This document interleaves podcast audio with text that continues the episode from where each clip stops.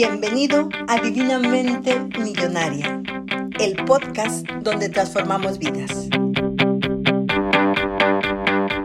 Bienvenidos al episodio número 7, La belleza de ser tú mismo. Es viernes de Amoretip y estamos en Divinamente Millonaria, el podcast.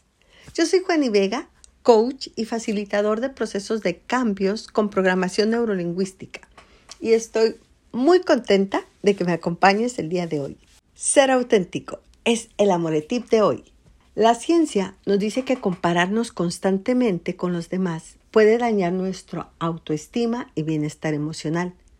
Y hoy exploraremos cómo abrazar nuestras cualidades únicas y construir una relación saludable y amorosa con nosotros mismos. Para facilitar la comprensión de este episodio, les voy a contar un cuento zen. Había una vez un cuervo solitario y desdichado que se posaba en una rama de un frondoso árbol. Un día, mientras lloraba en silencio, un sereno monje que meditaba la sombra de ese árbol notó unas lágrimas del cuervo cayendo sobre su cara. Sorprendido el monje, levantó la cabeza y encontró al cuervo con una mirada desconsolada. Movido por la compasión, el monje le preguntó qué le ocurría y por qué lloraba.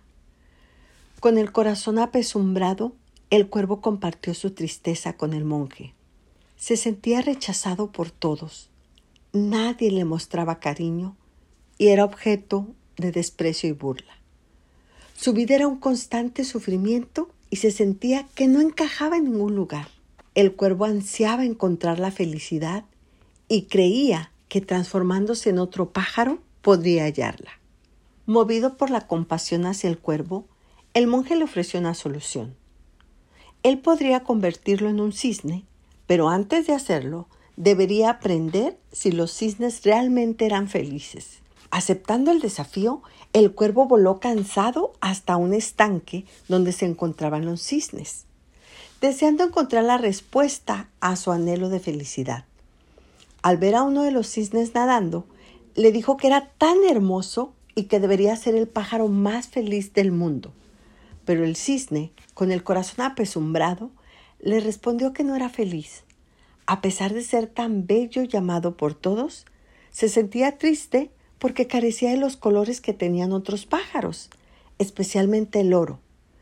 El cuervo intrigado buscó al oro y le dijo que debería ser el pájaro más feliz por ser tan colorido y hermoso.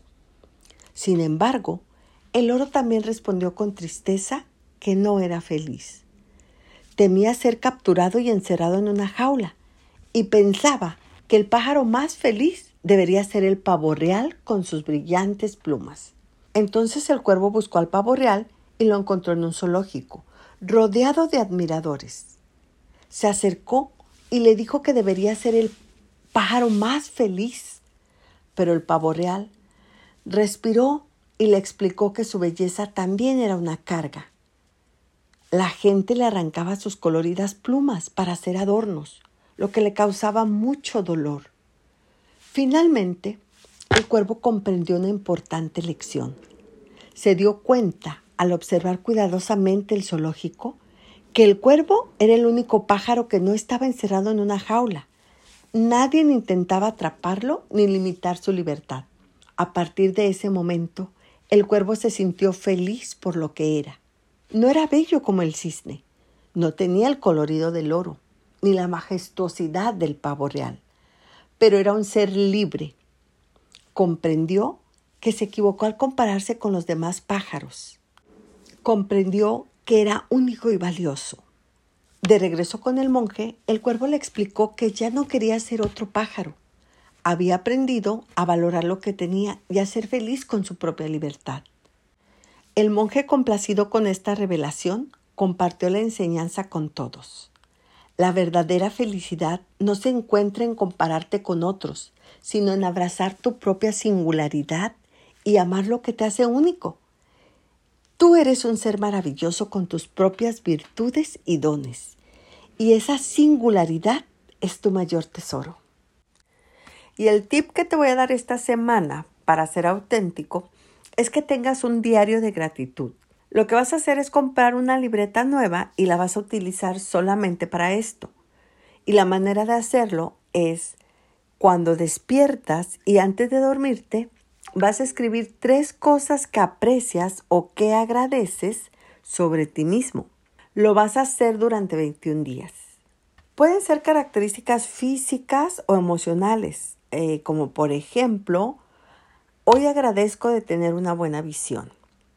Agradezco por haber sido amable con mi vecino. Aprecio ser una persona responsable. Y ahí tienes tres ejemplos de un día en que te vas a dormir. Trata de no repetirlas, pero si lo haces, está bien, no pasa nada. Aquí de lo que se trata es de que te des cuenta de tus virtudes, porque cuando escribes las reafirmas. Recuerda, eres un ser auténtico, no hay nadie en el mundo como tú, así que valora lo que eres. Y para dejar de seguir siendo auténticamente falso e iniciar el gran cambio, escucha el siguiente episodio. Ese es nuestro tema. Te veo lunes.